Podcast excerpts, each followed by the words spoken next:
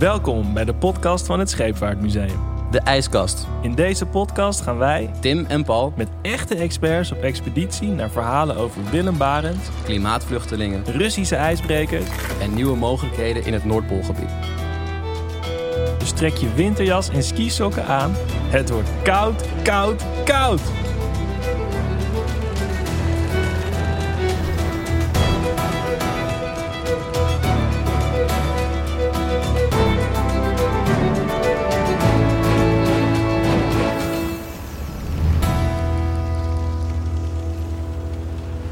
Paul, we gaan het weer over Willem Barents hebben. Ja, die man die, eh, die blijft ons maar achtervolgen. Hè? Ja, ja, maar deze keer over de polschoener Willem Barents. Ja, dat is het Polsgroener de zeilboot. Hè? En dat gaan we doen met niemand minder dan Diederik Wildeman. Ja, en als je in dit museum werkt, dan weet iedereen natuurlijk waar, over wie we het hebben. Ja, iedereen kent hem. Hij werkt hier al 30 jaar, zeg ik uit mijn hoofd. En hij is conservator. En hij heeft deze tentoonstelling samengesteld. Dus hij weet eigenlijk alles over de Noordpool, alles over deze tentoonstelling. Ja, dus we gaan hem ook alles vragen. Ja, en maar waar gaan we het specifiek over hebben met hem? Ehm, dus over de polschoener Willem Barents. Willem Barents en de expedities in de 19e eeuw. Kijk, Right, laten we gaan varen. let's go. Diederik, ehm, kan jij ons iets vertellen over de polschoener Willem Barents? En belangrijker nog, waarom ging hij in vredesnaam op weg? Eh, nou, in, aan het eind van de 19e eeuw ehm, werd, de, eh, was duidelijk dat de Nederlanders niet zo aanwezig waren, maar weer eh, waren in het Noordpoolgebied. Ehm, ook in 1871 werden de resten van het behouden huis gevonden, wat voor iedereen een grote verrassing was. Behouden Huizen was de, de rustplaats van Barents. Eh, nee, Eh, dat is, het behouden huis is de plek waar ze overwinterden. En Barents is op de terugreis eh, ergens voor de kust van Nova Zembla overleden en daar ook in het ijs begraven. Dus we weten niet eens precies waar. Tollens had het verkeerd. Tollens had het eh, verkeerd. Er zitten allerlei fouten in het gedicht van Tollens. eh. Maar dat terzijde. Ja, Maar goed, eh, in 1871 zijn die eh, objecten gevonden. Maar dat was ook niet door Nederlanders, toch? Dat Nee, was- nee, de- de eerste keer ging er een Noorse pels-robbenjager eh, had dat daar gevonden. Die wel onmiddellijk door had dat dit wel eens een keer de verblijfplaats van Willem Barents, dat het behouden huis zou kunnen zijn. Dat verhaal kende die. En een paar jaar later is er een, rijke Engelsman eh, met zijn jacht daar naartoe gegaan. En heeft ook een aantal spullen eh, daarvan eh, meegenomen. Dus het is best wel makkelijk dan, denk ik, om Nova Zembla te bereiken of het behouden huis. Want zij doen het zeg maar een beetje op de Bonnefoy. Eh, nee, het is niet zo makkelijk om het te bereiken. Want ook in die tijd was er nog eh, flinke ijsvelden in het gebied. En die ijsvelden zijn erg onbetrouwbaar. Want als eh, de wind even de ene kant op blaast, dan is er een redelijk vrije zee. Maar bijvoorbeeld draait de wind, ja, dan zit je ineens helemaal in, in, vast in het ijs. Dus het is ook heel wisselend, eh, de omstandigheden daar. Dat maakt het varen in, eh, in dat gebied ook zo gevaarlijk. Dat de omstandigheden ook heel snel kunnen wijzigen. Ja. Maar goed, het was Ja. duidelijk dat... Zij eh, gingen op pad. Ze gingen op pad. Nou, eh, men dacht, er, er zijn expedities van Engelsen in het Noordpoolgebied. eh, Duitsers eh, varen er rond. Wij Zelfs moeten ook weer gaan. Oostenrijkse expedities. Grote maritieme natie, Oostenrijk-Hongarije. ja, dus die, die waren allemaal daar aanwezig. En toen dacht ja, wij kunnen niet achterblijven. En eh, toen hebben ze een, een particulier eh, comité opgericht. Dus niet door de overheid, niet door iets als de marine eh, gedaan. Maar uiteindelijk was het een privé-onderneming die het deed. Een, een comité, een organisatie. Die had het geld bij elkaar gekregen voor een, een schip. Eerst wilden ze eigenlijk een stoomschip hebben, maar er was niet genoeg geld. Toen werd het een zeilschip. Want hoe werd dat geld dan binnengehaald? Of te weinig geld binnengehaald? Nou, eh, eigenlijk hebben ze een soort eh, crowdfunding avant la lettre eh, hebben ze gedaan. En eh, van allerlei eh, fondsen en lokale eh, comité's hebben ze opgericht om die expedities te financieren. En daar hebben ze steeds geappelleerd aan de geschiedenis. En met name de overwintering. Dus het, het nationale gevoel werd weer ja, aangewakkerd. en dat, ja, dat is natuurlijk ook een tijd waarin het nationalisme hoogtij vierde. Ja. Dus ze appelleren steeds aan het verleden en vooral de overwintering op Nova Zembla. Dus ja, hoe moet dat schip dan heten? De- er is maar één naam. Eén gewoon passende naam. Eén één persoon, passen- ja. één persoon hè, die, die mogelijk was. Dus het schip heette ook Willem Barens. Ja, en het, het- je zegt het al, er werd heel erg geappelleerd aan het nationale gevoel wat er op dat moment speelde. Maar je zei net ook dat er geen stoomschip kwam. Want er was te weinig geld. Ja, uiteindelijk eh, was het nationalisme niet zo groot dat men enorm de portemonnee trok. Dus dat is misschien ook wel iets voor Nederlanders. eh, Toch de gierigheid die boven de vaderlandsliefde gaat. nou goed, maar in ieder geval het schip is gekomen. En eh, Maar was het wel geschikt om daar, daar te varen? ja, het was wel eh, eh, speciaal ontworpen ook om in het ijs te varen. Het was een zeilschip, hè, dat dus geen motorvermogen. Maar het was wel zo gebouwd dat het, als het ooit vast zou komen in het ijs, dat het, als- je het fout bouwt, zou ik maar zeggen, dan kan het schip kapot gedrukt worden door het ijs. En dit Oh ja, had een vrij spitse V-vorm, zodat het makkelijker omhoog gedrukt zou kunnen worden. En het was ook versterkt. Oh ja. Dus het zou niet hetzelfde lot eh, treffen als de, de oorspronkelijke expeditie van de Willem Barents. Of van Willem Barents. Dat, nou ja, je kunt het niet helemaal uit- uitsluiten. Maar er is je- rekening mee gehouden. Ja, als je echt in een ijsveld en echt vast komt te zitten, dan blijft dat natuurlijk een gevaarlijke zaak. En wat voor mensen waren daar dan aan boord? Want je zei net dat het niet zoveel te maken had met de marine. Maar dat waren dan avonturiers of hoe moet ik dat zien? Nou, uiteindelijk vond eh, diverse overheidsinstellingen het toch wel interessant. Want de marine die, eh, stond toe dat officieren eh, dat schip bemanden. Marineofficieren vonden het ook wel een interessante training. Dus ze hebben eh, marineofficieren vrijgesteld om die expeditie te doen. Dus er is altijd wel een, een flinke aanwezigheid van eh, marineofficieren geweest die het schip uiteindelijk voeren, die het En- commando en hadden. De, de, de- wat was de doelstelling van zo'n expeditie? Gewoon Nou- naar Nova Zembla toe gaan en dan zien we wel? Nee, Eh, ze hadden twee doelen. In de eerste plaats eh, hadden ze gezien dat eh, op eh, gebieden zoals Spitsbergen en Nova Zembla de oude Nederlandse namen werden vervangen door nieuwe buitenlandse namen. Oh jee. Oh, vreselijk. Dus, dus de Nederlandse aanwezigheid werd van de kaart weggeveegd. Vrij letterlijk, ja. Ja, dat vond men vreselijk.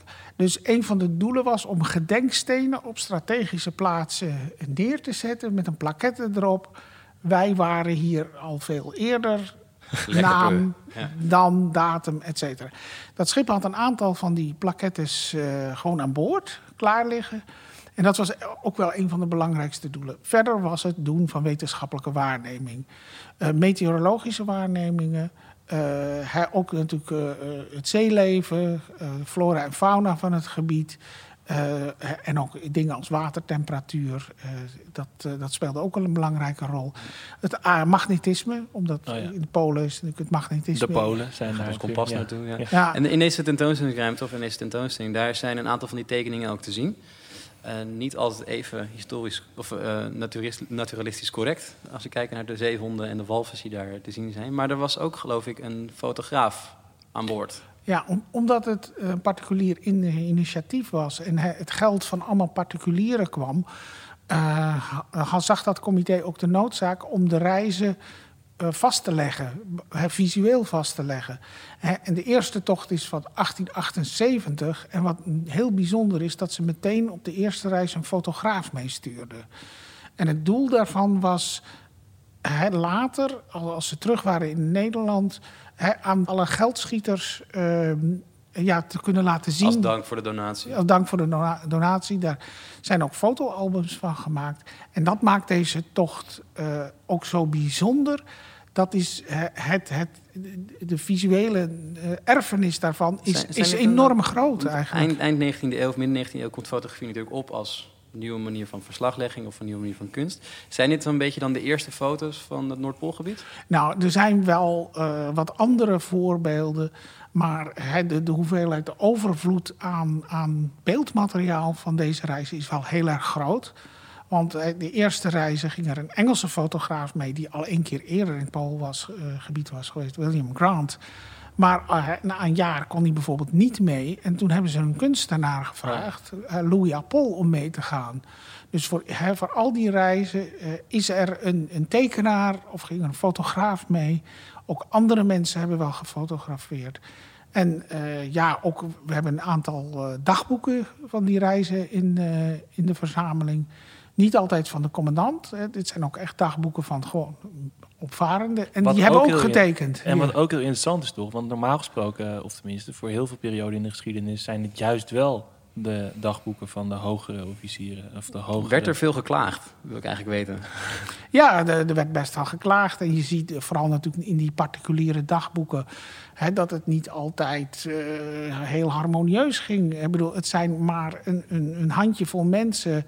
Hè, eh, op een, het is een vrij klein schip. Hè? Het is iets in de buurt ergens 30 meter of zoiets. Oh, ja. En dan zit je met een aantal mannen op een kluitje. Dat gaat niet altijd goed. Nee. Hè, dat is natuurlijk altijd... Uh, Als we het dan toch hebben over niet, niet goed gaan... Um, zijn deze expedities een succes te noemen? Uh, laten we zeggen, de, in de eerste paar jaar zijn de wetenschappelijke waarnemingen wel interessant geweest. Het KNMI heeft daar ook wel profijt van gehad. Latere expedities, ze zijn tot 1884 geweest, van dus 78, 84. Um, ja, neemt de kwaliteit van die waarnemingen af.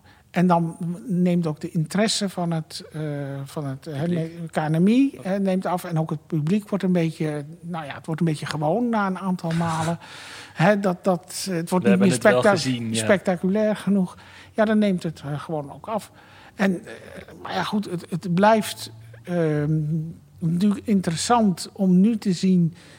Waarom worden dat soort reizen ondernomen? De, de, nationalistische motivering. Het feit dat men dat uh, wilde vastleggen. Natuurlijk, er zijn ook uh, uitgebreide verslagen gepubliceerd. Dat comité wat dat deed, bracht ook ieder jaar een boek uit. Een boekje. En dat moesten we allemaal gaan lezen en dan de, ja. de, de cause gaan supporten eigenlijk. Ja, en, ja. en dus dan, dan betekent dat juist deze reizen enorm goed gedocumenteerd zijn. En het aardige is ook dat we. Er is ook een, een, een, een visser mee geweest, een Durgerdammer visser. Mm -hmm. Drie reizen meegemaakt. En die was speciaal meegenomen omdat hij veel beter de zeedieren uit de zee kon vissen dan al die wetenschappers. Dus Voedselvoorziening aan boord. Nee, nee, nee. Hij was, was vooral speciaal voor als ondersteuning van uh, de wetenschappers, de biologen aan boord. Om vast te leggen wat voor vissen daar? Nee, nee, hij was er eigenlijk alleen maar omdat hij veel beter die vissen kon vangen. Ja, maar, ah. maar die, om, om wel vervolgens vast te leggen welke vissen daar... Nee, uit, hij heeft uit, op eigen initiatief heeft hij meer dan 200 tekeningen gemaakt... van alles wat hij tegenkomt. En dat zijn een beetje naïeve tekeningetjes... die uh, nu ja, een hele grote charme hebben. En die zijn ook te zien in de tentoonstelling... Ja. Uh, en je kunt wel zien dat hij het beste wat hij kan tekenen is vissen. Hem, dat is duidelijk, daar is hij het beste in. Maar hij tekent ook het schip in het ijs. Uh, oh ja. he, met, met een deel van de route, wat landschapjes. Allemaal van dat, maar op een hele leuke, uh, naïeve manier. manier ja. Hij is natuurlijk geen kunstenaar zoals Louis Paul. Ja. Maar het heeft zijn eigen waarde en vooral dus het charme daardoor. Samenvatten kun je zeggen van oké, in het begin ging het eigenlijk heel erg goed met de, met de expeditie. Er was wel wat vaderlandsliefde, niet genoeg om een, echt een stoomboot te kopen. Uh, dus we gaan maar zeilen. Dat ging een aantal jaar goed. Daarna werden de waarnemingen aanzienlijk minder. De tekeningen werden naïef, lief, lief en leuk. En dus zou je dan kunnen zeggen met de uitsmeter... gelukkig hebben we de foto's van Grant nog. Uh, ja, dat is een beetje overdreven gezegd, kun je dat, dat wel zeggen. En ja, juist dat, dat wij, wij vinden het natuurlijk fantastisch dat er van zo'n tijd zoveel beeldmateriaal over is. Maar niet alleen beeldmateriaal, er is in de expositie ook een fantastisch gedetailleerd model van het schip. Waar je zelfs de instrumenten en, en allerlei dingetjes, het, tot, tot in de kleinste details kun je zien. En dat kan je bijvoorbeeld weer op de foto's terugvinden. Ja, dus laten we daar ook vooral. Uh, Laten we gaan, gaan kijken. kijken. Ja. Dankjewel, Dankjewel Diederik. Ik ben wel echt heel benieuwd naar dat model nu. Ja, en ik natuurlijk naar die tekeningen, die er allemaal heel erg leuk en lief uitzien. Die naïeve. Ik ben benieuwd of ik zelf beter kan tekeningen dan onze vissers die daar aan boord uh, denk, denk ik niet van. Ik denk het ook niet. Het ja. heel erbarmelijk bij mij. Uh, ja, volgens mij is het ook de laatste keer dat wij het gaan hebben over Willem Barens. Ja, we zijn er vanaf, zou ik bijna zeggen. Ja, gelukkig. Ja. Maar we gaan het nog wel over heel veel andere dingen hebben. Namelijk over uh, de stijgende zeespiegel ja. en klimaatactivisten.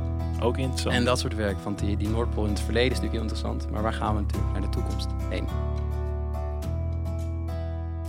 Wil je na het luisteren van de ijskast meer weten over het verleden, het heden en de toekomst van het Noordpoolgebied? Verlaat dan je behouden huis en kom tussen 4 oktober en 10 mei naar het Scheepvaartmuseum.